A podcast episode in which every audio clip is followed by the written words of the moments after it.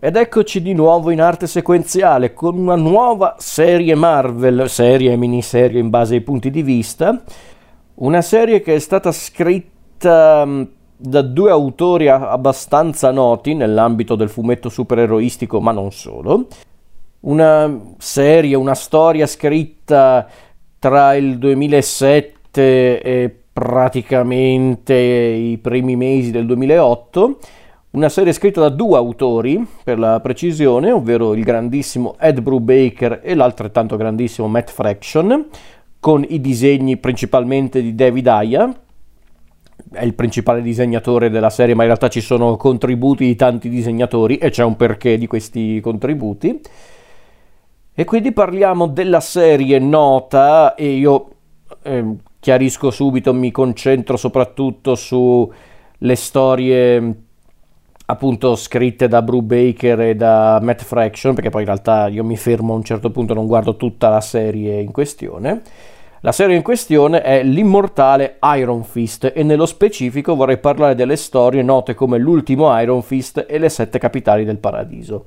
che vedono appunto le firme di Ed Brubaker e Matt Fraction e i disegni principalmente di David Aya, eh, che non è Aya nel senso Aya che dolore, è proprio Aja, sarebbe tipo con la quindi forse è Aja, io dico Aia ragazzi, non rompetemi le palle, dai. Allora, prima di parlare della serie,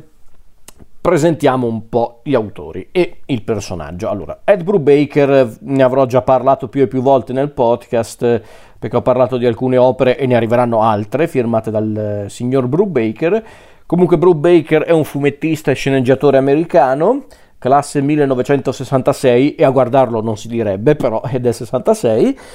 è un autore straordinario, Brubaker, è un grande sceneggiatore, è autore di tante storie sia per eh, personaggi non originali come, come appunto Capitan America, Iron Fist per, per, l'appunto, Daredevil, gli X-Men, oppure se vogliamo anche spostarci nella DC Comics per Batman.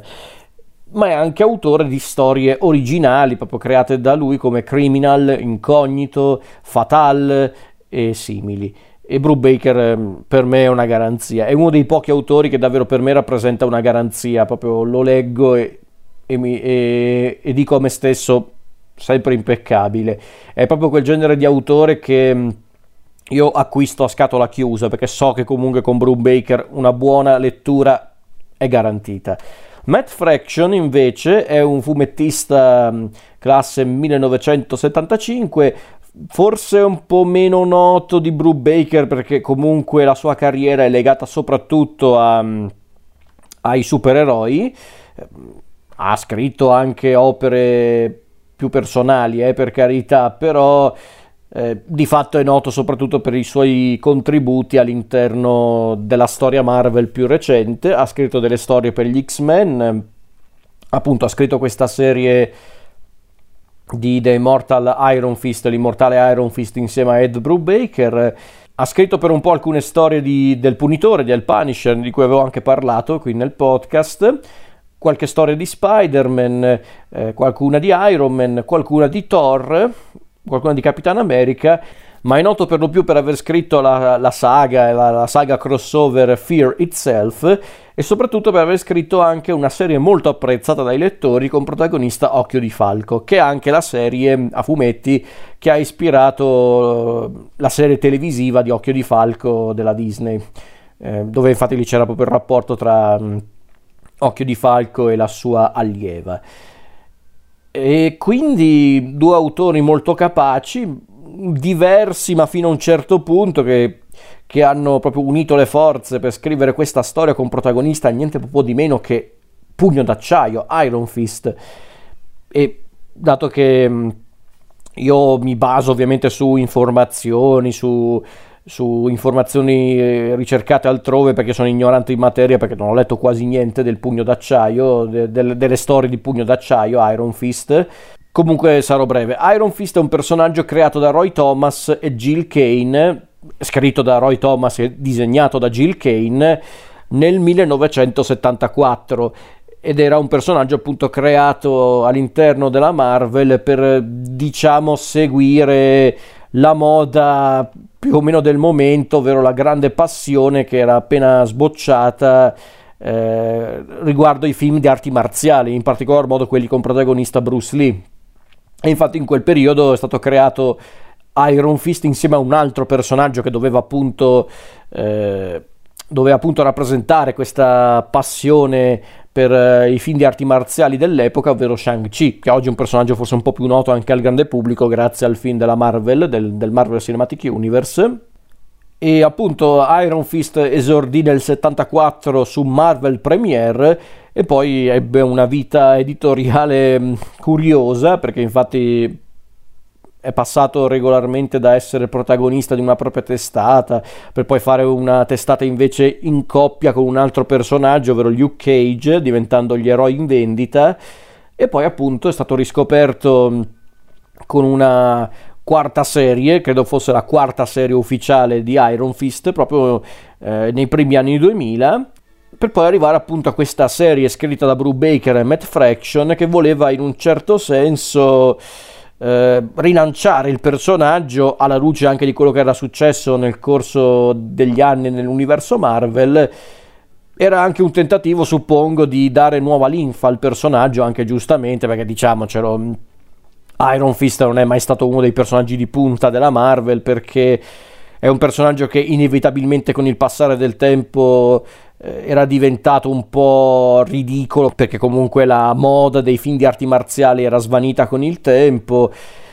A dire tutta non hanno mai puntato poi più di tanto sul personaggio di Iron Fist, quelli della Marvel. È stato giusto riscoperto negli ultimi anni grazie appunto alla serie di Brew Baker e Matt Fraction, l'hanno voluto utilizzare anche nelle grandi saghe dell'epoca. Sinceramente non so com'è la, la situazione attuale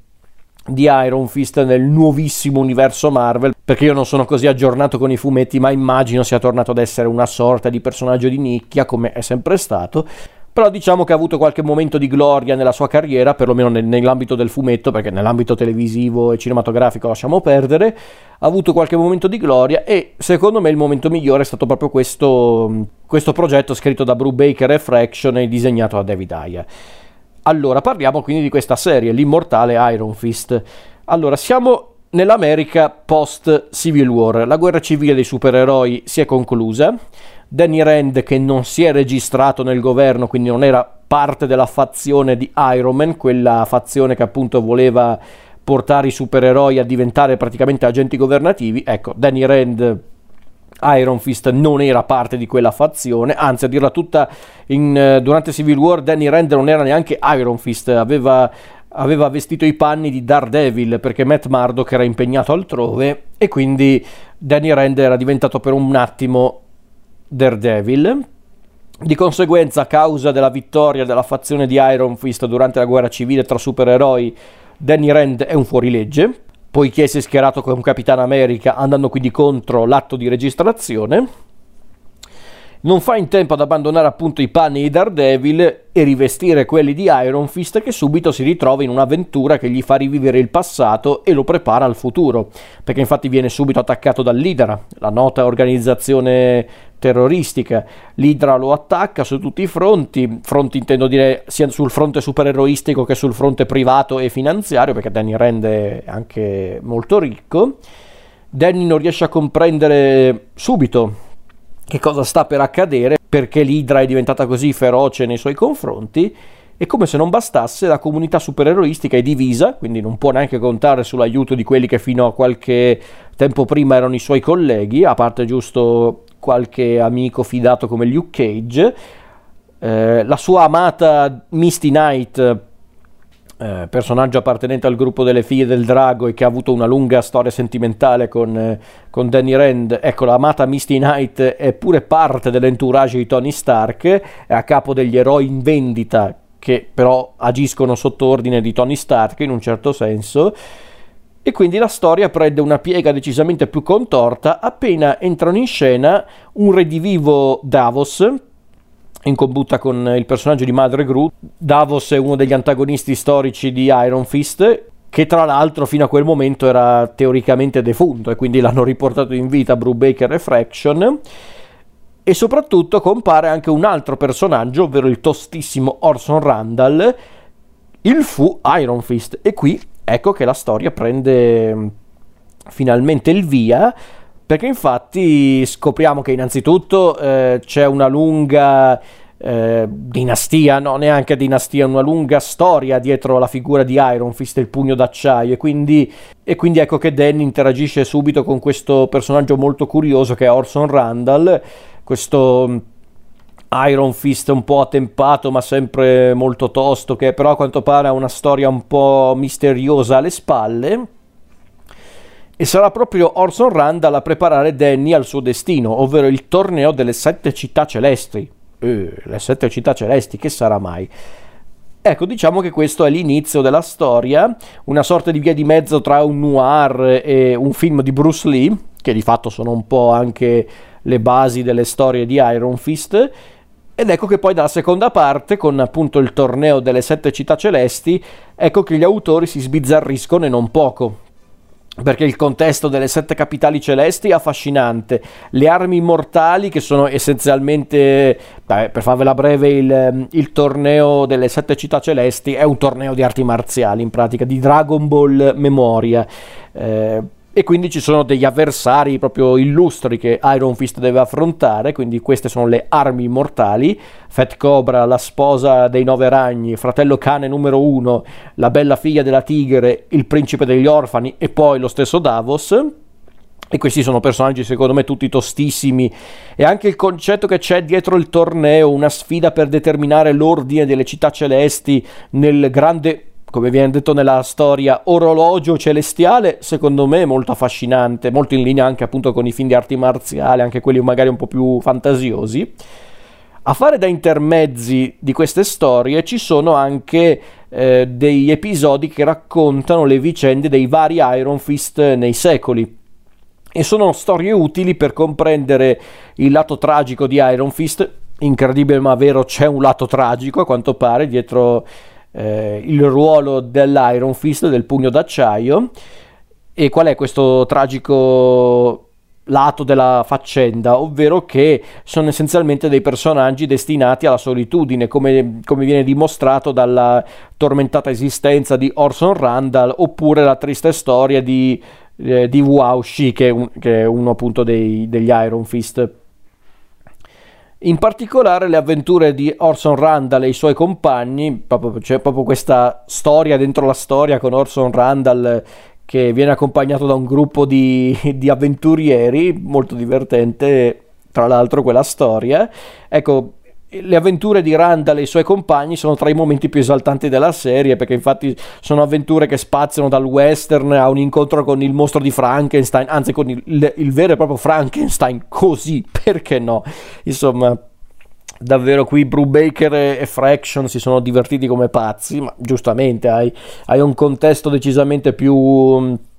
eccentrico come quello di Iron Fist, cioè non come non è come quando non era come quando Brubaker scriveva per Capitan America o Daredevil, è ovvio che li doveva tener conto di tante cose e si doveva anche adeguare anche volentieri al contesto di ogni personaggio, quindi Daredevil aveva delle storie molto urbane con eh, il quartiere di Hell's Kitchen, i criminali un po' più terra-terra, Capitan America invece era una serie che aveva come protagonista Capitan America, quindi c'erano i complotti politici, quel clima molto in linea con certi titoli del, del, dello spionaggio sia letterario che cinematografico. Infatti, non a caso il film Captain America The Winter Soldier si ispira soprattutto alle storie di Brubaker. Ecco, parlando invece proprio di questa serie, di L'immortale Iron Fist, di Matt Fraction secondo me c'è l'intreccio molto articolato, non confuso, non eh, troppo intricato, ma molto articolato perché ci sono tanti personaggi in gioco all'interno di questa storia. Invece di Brubaker c'è secondo me la narrazione secca e quel tocco di hard boiled che male non fa. Vedasi la figura di Orson Randall che sembra un incrocio tra eh, il Marlowe di Raymond Chandler e un attempato Indiana Jones. Ci sono persino dei tocchi quasi shakespeariani, secondo me, nella storia. Basti vedere gli intrighi a Kunlun, eh, la, la grande città mm, in cui Danny Rand è diventato Iron Fist. il rapporto che Davos ha con, con suo padre, Lei Kung, e la sua eredità come appunto figlio di Lei Kung. Eh, ed è molto interessante come insieme di storie, di generi, anche perché no, specialmente per un personaggio come Iron Fist, abbastanza datato, figlio della mania per, appunto per eh, il kung fu, per eh, i film di arti marziali degli anni 70, grazie o per colpa di Bruce Lee in, in base ai punti di vista, e persino Danny Rand, il nostro protagonista, eroe puro e su certi aspetti anche molto ingenuo, Qui diventa un protagonista efficace di un vero e proprio viaggio dell'eroe che lo porterà a comprendere tante cose sul suo passato, in particolare il rapporto con il padre defunto Wendell e sul suo futuro. La maledizione degli Iron Fist, che sarà il punto cruciale dell'ultimo capitolo di questa serie, cioè di una parte della serie, io ripeto, io mi baso su quella che ha scritto Brubaker insieme a Fraction non mancano poi i personaggi storici della, della, serie di Iron Fist, quindi Lei Kung, Yu-Ti che è il capo di Kunlun, eh, eh, Jerry Nogart che è un personaggio molto importante peraltro per la storia, Misty Knight, Colin, eh, Luke Cage e appunto Davos che è l'antagonista principale della storia. C'è persino un tentativo di prendere un contesto noto, tra virgolette, ovvero quello di Kunlun, e riscriverlo, mostrando anche dei lati oscuri, basti vedere il ruolo appunto di Yuti e appunto certe mh, dinamiche possiamo dirlo, politiche dietro la, la, vicenda. Su certi aspetti mi ha un po' ricordato. E sono certo quindi che qualcuno non abbia apprezzato completamente la cosa. Mi ha ricordato molto quello che aveva fatto J.J. Abrams con eh, con eh, il suo film eh, di Star Trek Into Darkness, ovvero ha voluto mostrare dei lati oscuri dietro una, un contesto che bene o male tutti conoscevano già e che doveva essere inattaccabile, impeccabile. Mi ha ricordato un po' quello in tutta sincerità. Ma ripeto, io sono molto favorevole a queste riletture, chiamiamole riletture, perché ripeto, se c'era proprio un personaggio che doveva essere un po' riscritto, un po' anche rivitalizzato, era proprio Iron Fist, era proprio Pugno d'acciaio e anche il suo contesto, perché diciamocelo, eh, questa serie di Brubaker e Fraction è stata pubblicata nel 2007 erano anni in cui bisognava presentare questi personaggi in una chiave diversa, una chiave non dico necessariamente drastica, eh. non dico applicando cambiamenti drastici, no, per carità, perché alla fin fine non è che Brubaker e Fraction eh, stravolgono la storia di Iron Fist, no, ne tengono conto, ma l'adattano giorni, a, a quelli che erano allora i giorni nostri, ma secondo me regge ancora molto bene adesso questa serie. E l'hanno fatto bene perché, ripeto, Iron Fist alla base è un personaggio un po' ridicolo, forse anche un personaggio che è invecchiato anche maluccio. E ce ne sono di personaggi della Marvel che sono invecchiati maluccio. E guarda caso, quelli che secondo me sono invecchiati peggio sono proprio quei personaggi nati dalla passione per i film di arti marziali, quindi appunto Iron Fist e, e Shang-Chi. Li hanno riproposti al pubblico in chiave un leggermente differente rispetto agli anni 70 e il risultato secondo me è piacevole. In particolar modo questa serie di Iron Fist secondo me a parte di, che è una serie che dimostra il talento dei suoi autori, perché davvero se Brubaker e Fraction riescono anche a rendere appassionante una serie con protagonista pugno d'acciaio, Iron Fist, quello che illuminava il pugno, vuol dire che siete dei bravi autori, vuol dire che siete capaci di fare il vostro lavoro. E quindi non vorrei davvero aggiungere troppe cose riguardo la storia in questione perché sarebbe un peccato rovinarvi tanti passaggi, ma vi basti sapere che secondo me davvero è è una bella storia, è una storia molto interessante, molto vincente, molto ricca. Nulla di trascendentale per carità, ma secondo me per un personaggio come Iron Fist non poteva esserci una storia migliore. E sicuramente le idee più indovinate eh, della serie di Iron Fist che è stata mm, eh, mostrata nel 2017 eh, su Netflix eh, del progetto Marvel di Netflix che vedeva appunto il coinvolgimento di eroi decisamente un po' più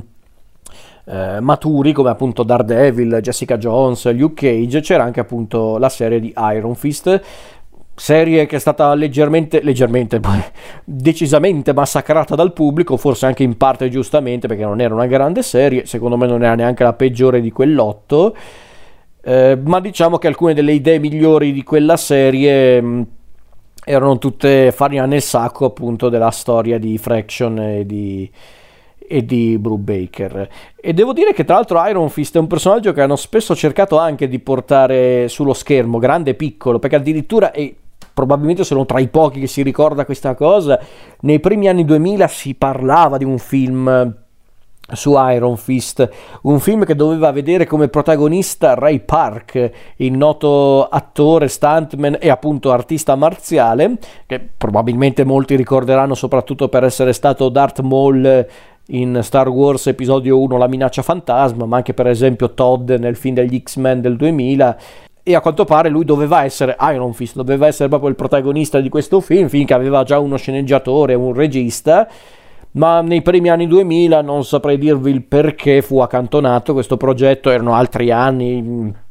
erano anni in cui i film dei supereroi c'erano, eh, per carità esistevano già, ma non erano così tanti come oggi,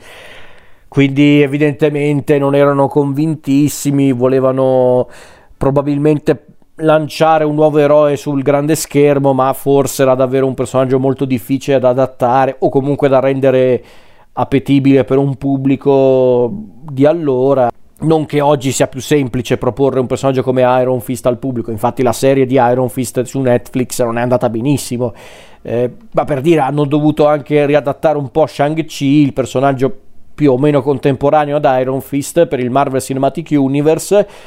Ci sono anche secondo me in parte riusciti, non è quello il problema secondo me del film, il fatto che sia un, un personaggio un po' fuori posto, un po' anche datato, eh,